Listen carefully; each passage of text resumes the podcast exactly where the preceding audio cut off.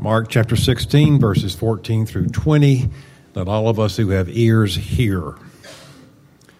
Afterward, he appeared to the eleven themselves as they were reclining at table, and he rebuked them for their unbelief and hardness of heart, because they had not believed those who saw him after he had risen. And he said to them, Go into all the world and proclaim the gospel to the whole creation. Whoever believes and is baptized will be saved but whoever does not believe will be condemned. And these signs will accompany those who believe. In my name they will cast out demons. They will speak in new tongues. They will pick up serpents with their hands. And if they drink any deadly poison, it will not hurt them. They will lay their hands on the sick, and they will recover. So then the Lord Jesus, after he had spoken to them, was taken up into heaven and sat down at the right hand of God. And they went out and preached everywhere while the Lord worked with them and confirmed the message by accompanying signs. The word of the Lord. Well, we got ready for Easter by studying that wonderful passage in John 15 about abiding in Christ, which is really a great summary of uh, the whole Christian witness, the whole Christian life, that we abide deeply in Christ, and out of that abiding intimate relationship, we go into the world to serve Him. And it's very important that you keep those five weeks in mind as we look at these five weeks of the Great Commission text in the Gospels, the text where the Lord tells the people of God to go, what it looks like to go into the world. The going flows out of the abiding. And so we began last week with the Great Commission in Mark, or rather in Matthew, and tonight we look at the Great Commission in Mark. And if you were here last week, one of the first things that you might notice is there's some differences, aren't there? Um, uh, there's some uh, subtle discrepancies. Uh, the first Great Commission takes place on a mountain, the next one takes place at a table. The timing looks a little different. Matthew mentions uh, the ascension, uh, or does not mention. Mark does. Mark's timing of it is slightly different. And some will say, well, see, there you have it the Bible is not trustworthy. And what I would say to you is that is precisely why I trust the Bible. This is how history works. I just finished the Grant's uh, the autobiography on U.S. Grant, and they would talk about what happened in Shiloh and how one general thought this happened and one general thought that happened, and you kind of put it together and you figure out what really happened. Now, nobody is saying, I don't think U.S. Grant ever existed. Uh, I think it's all a hoax. No, it's just the way history works. And I, if, the, if the people wanted to have a conspiracy in the early church, they would have had one gospel and controlled the message. They knew exactly what they were doing. So don't worry about harmonizing small details. This is just how human beings respond to great events. What a historian sees is four separate documents that all point to a risen Christ and disciples who had a shared mission to go into the world. Well, one of the things that's a little different about this um, version of the Great Commission is that Jesus seems a little harsher here. There's more comfort in the other passages, like the one Matt, Matt just read. And he actually says, um, he rebuked them for their unbelief and hardness of heart because they did not believe those who saw him after he had risen. And that can be a little unsettling. Uh, what do we do with that? Well, for starters, the word just means to correct, and I, I think we would we would agree that in any healthy relationship, there are times when someone has to correct, and particularly if it is a a, a discipling or a, someone who's in authority over us as a parent or a teacher or a boss or a coach, there are times when you say, you know, I, I need to correct you here. I don't think you have that right. So it doesn't violate the gospel of love or the, the love of Christ to, for him to rebuke the disciples. I think it's just part of his relationship with us. But what, what was upsetting him? Well, it says that they weren't believing the, the testimony and they had hard hearts. And I think we may have two things going on here. And I want to be careful here because All Souls is a church where any question is fair game. We've often said we want to be a church where you can come at any place in your spiritual journey. You can ask anything you want as long as you want. Jesus seems very inviting of this kind of an approach. He you know, the disciples come and say, Hey, what's going on with you? He says, Come and see. Come and stay with me for a while. A guy says, uh, Heal me. And Jesus says, Do you believe? He says, I believe. Help me with un- my unbelief. And he, and he heals him. Thomas doubts and he touches his hand. So Jesus is not threatened by our questions. It's an important part of a healthy spiritual community to be able to ask good questions. But, but he, this is also true as well is that sometimes a question can come not from sincere seeking, but hardness of heart. And, and I don't know the difference. You know the line in your own heart. But what I'm suggesting is that we need to be honest about the motives beneath our questions, that sometimes it's sincere and legitimate. And clearly that's what faith is. It's never 100% proven. But there are times when you might have a question or a doubt that comes out of a stubborn refusal to decenter your ego and surrender to the Lord of life. And you keep throwing up questions not because you really need answers, but because it's a defense mechanism and you don't want to get off the throne of ego off the throne of your life. So consider that as some of what might be going on here. There might be something else going on as well. Um, Jesus has been with him for three years. He's, he's laid out as clearly as he could possibly lay out that he was going to die, that he was going to rise again. As he got closer to the cross, he said it again and again and again.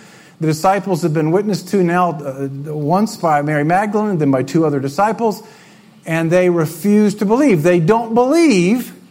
And again, part of it may be genuine doubt. Don't want to underestimate that. But part of it, I, I submit to you, is they had in their mind a vision for how the kingdom of God should come and for what Jesus should do. And when it did not line up with how their lives were working up, they didn't want to accept it.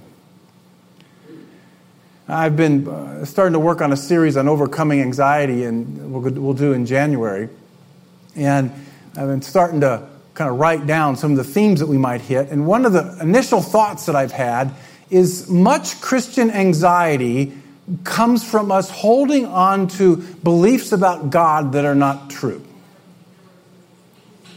Demanding that God do things he never promised to do. Becoming furious and fearful of him when he doesn't do what we thought he would do. So, this might be another reason why the Lord corrected them. He knew that their posture, their heart, the, the, the story that they were living by was not ultimately going to lead them to life and joy and fullness in the kingdom but to death and destruction. He says, Go into all the world and proclaim the gospel of the whole creation. Last week we, we looked at the grammar behind this, and I said that uh, it's often taught that the, it's a participle, and therefore what it means is while you're going, make disciples. As you go about your life, make disciples. That's a great idea. It's certainly true. It's not what the Greek says. Last week I bored you with the grammar. It's an aorist participle. It can't mean while you're going, it means go. It means move. It means change. It means leave. It means roll out. It means push off the shore. It means sacrifice. It means risk.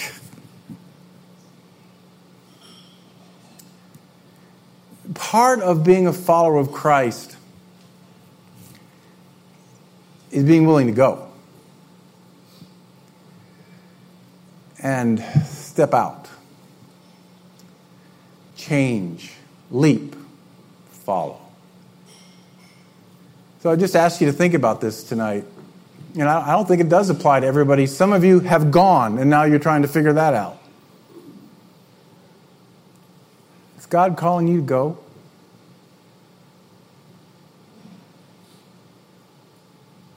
Is there something uneasy in your stomach right now? And that's the Holy Spirit. Is He calling you to move out?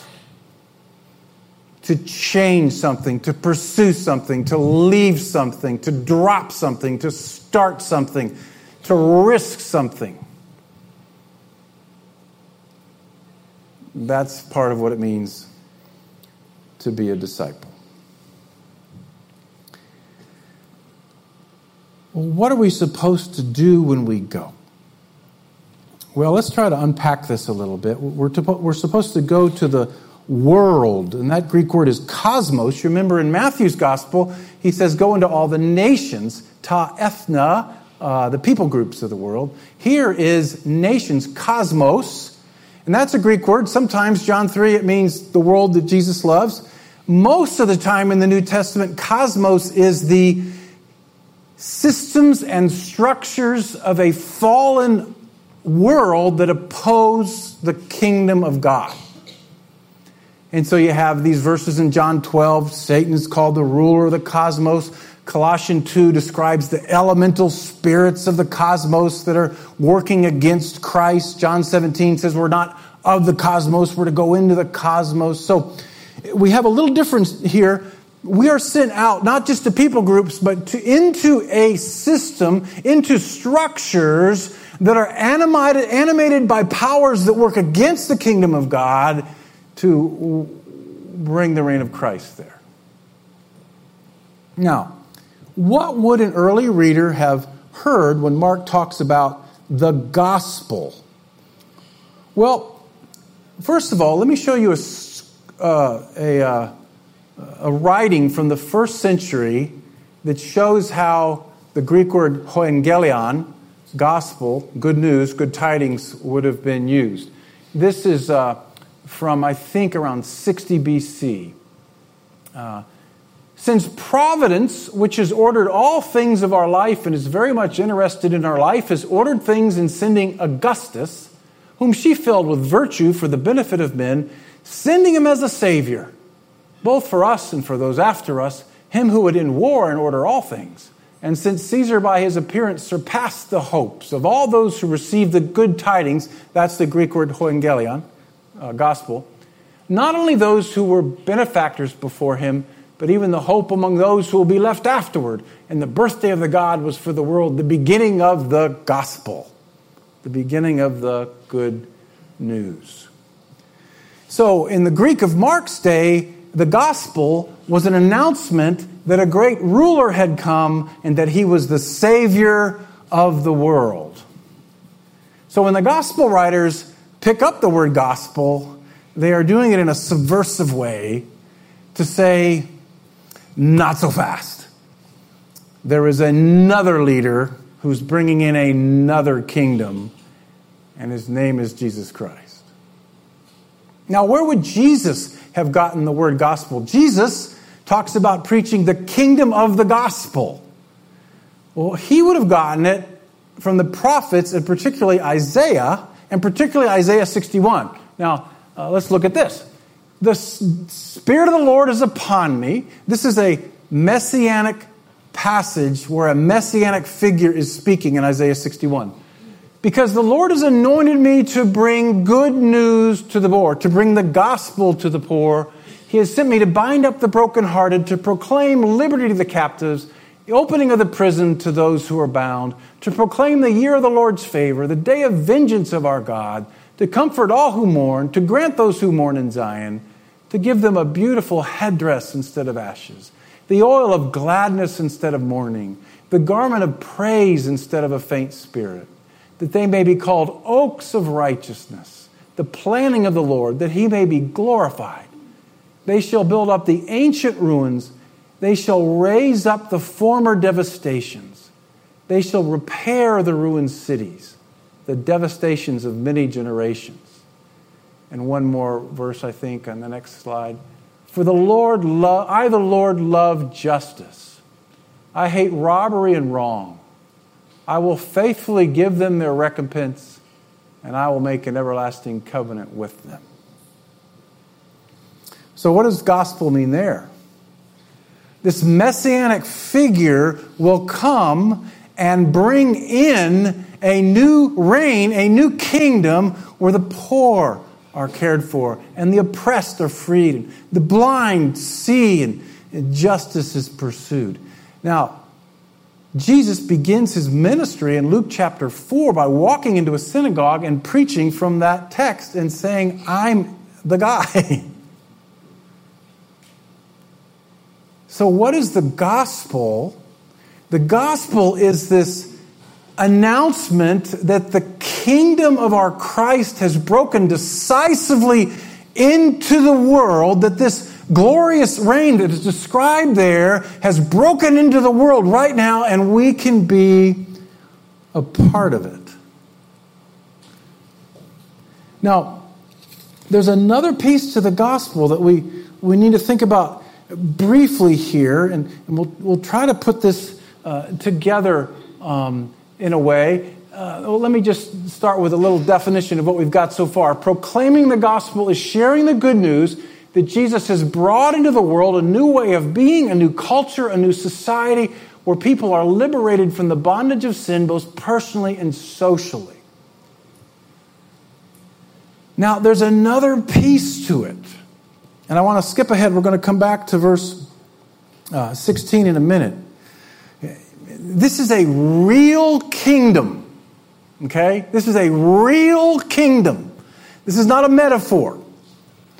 This is a kingdom, Paul says, of spirit and of power. It's a kingdom that deals with individual sin. It's a kingdom that, that, that affects uh, the lives around us, bodies, souls.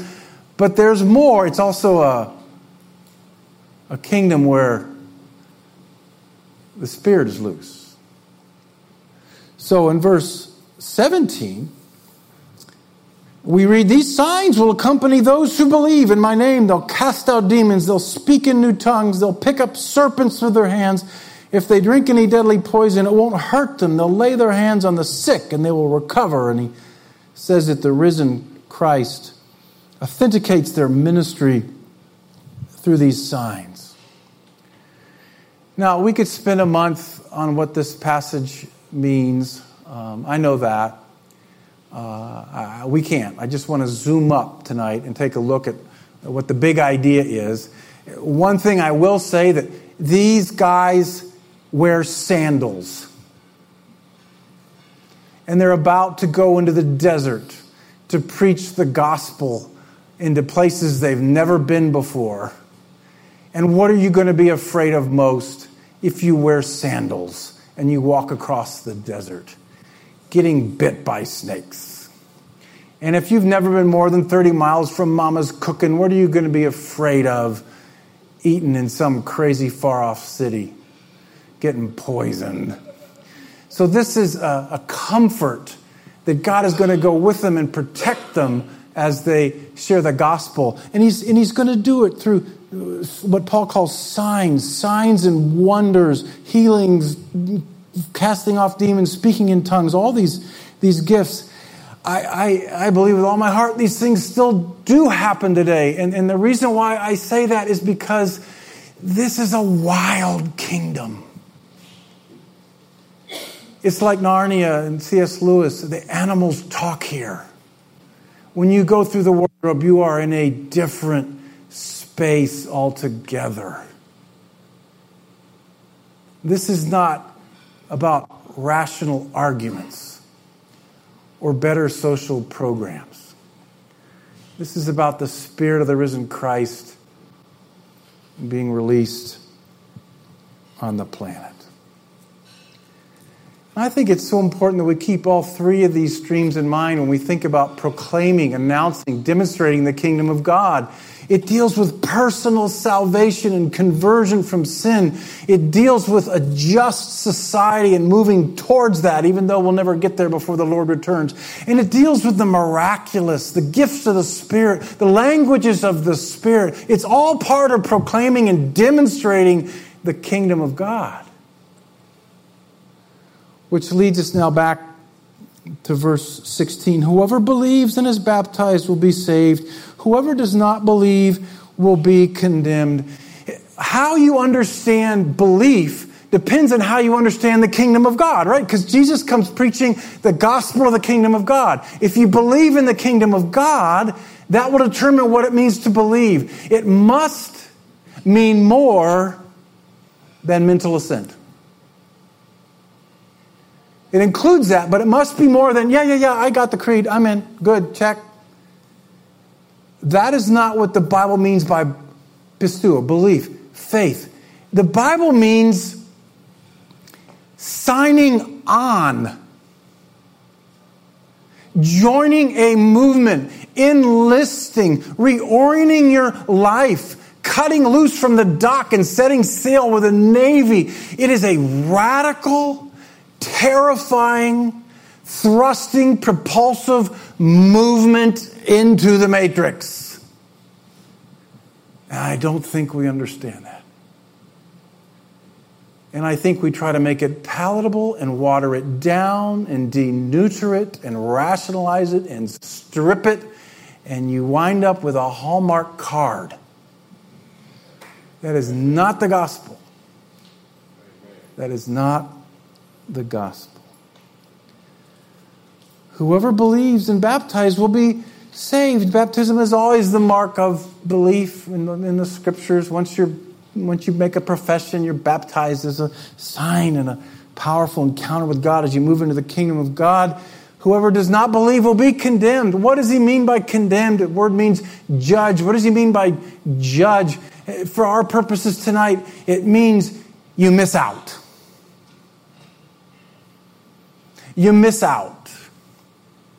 That there's this great movement being birthed in the world this great surging river flowing through the world that you're invited to put your oar in and, and flood towards the ocean. And if you decide to stay on the beach, fine, but you miss out.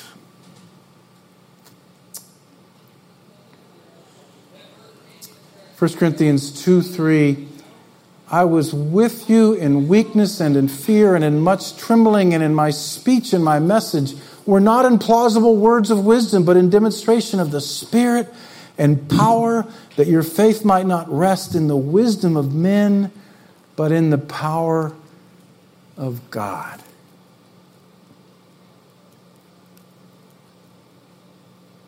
So, what happens here, and I felt it tonight, just as we were, we were worshiping, and Matt was leading us so well and the team was guiding. There was just a moment there where I just, I just felt my heart warmed with love for Jesus, for the people leading us, and for you, who I get to do this with week after week. And for just a moment, just a moment, I put my toe through the wardrobe and I was in a world where animals talk. That's the kingdom of God. Let's pray.